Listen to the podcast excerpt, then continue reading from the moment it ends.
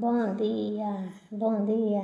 Sou a professora Rita Soares. Vou estar com vocês em mais um programa.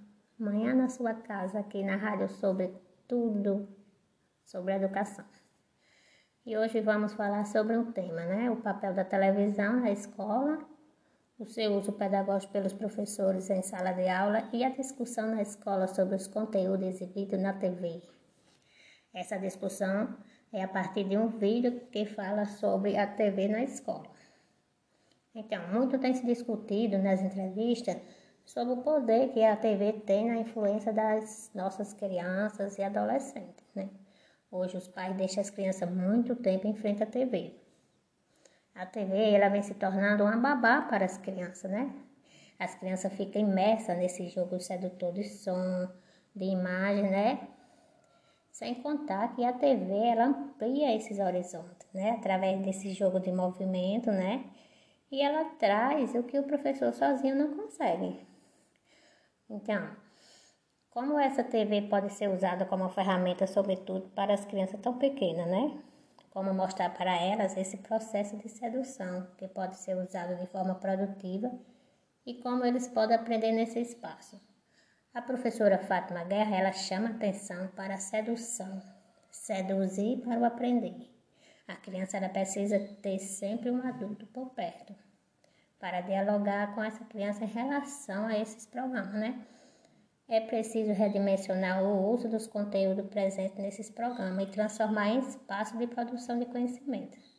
É preciso instigar, é preciso desafiar, despertar para querer aprender cada vez mais. Esse é o conceito chaves e tem que começar lá na educação infantil, né? Mostrar para a criança diferentes povos, diferentes culturas, o seu jeito de ser, como se vestir, né? Tudo isso vem mostrando a, a cultura para a criança, né? Então, a TV na escola, assim como toda tecnologia colocada no ambiente escolar, é sujeita à questão de desafio, tanto da união do lúdico como educativo, né?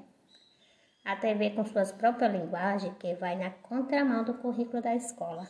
Ela faz apelos que faz com que, de fato, ela tenha, através desse jogo de sedução, vantagens claras sobre o currículo, né? Então, precisamos pensar como propor esse diálogo, né?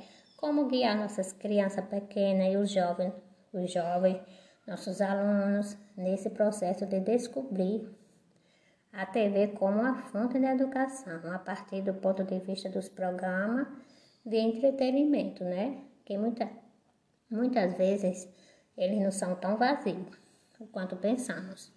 E podemos utilizar esses espaços como ferramenta na sala de aula. Então, a TV é sim um desafio para o professor de conseguir inserir na sua prática, né?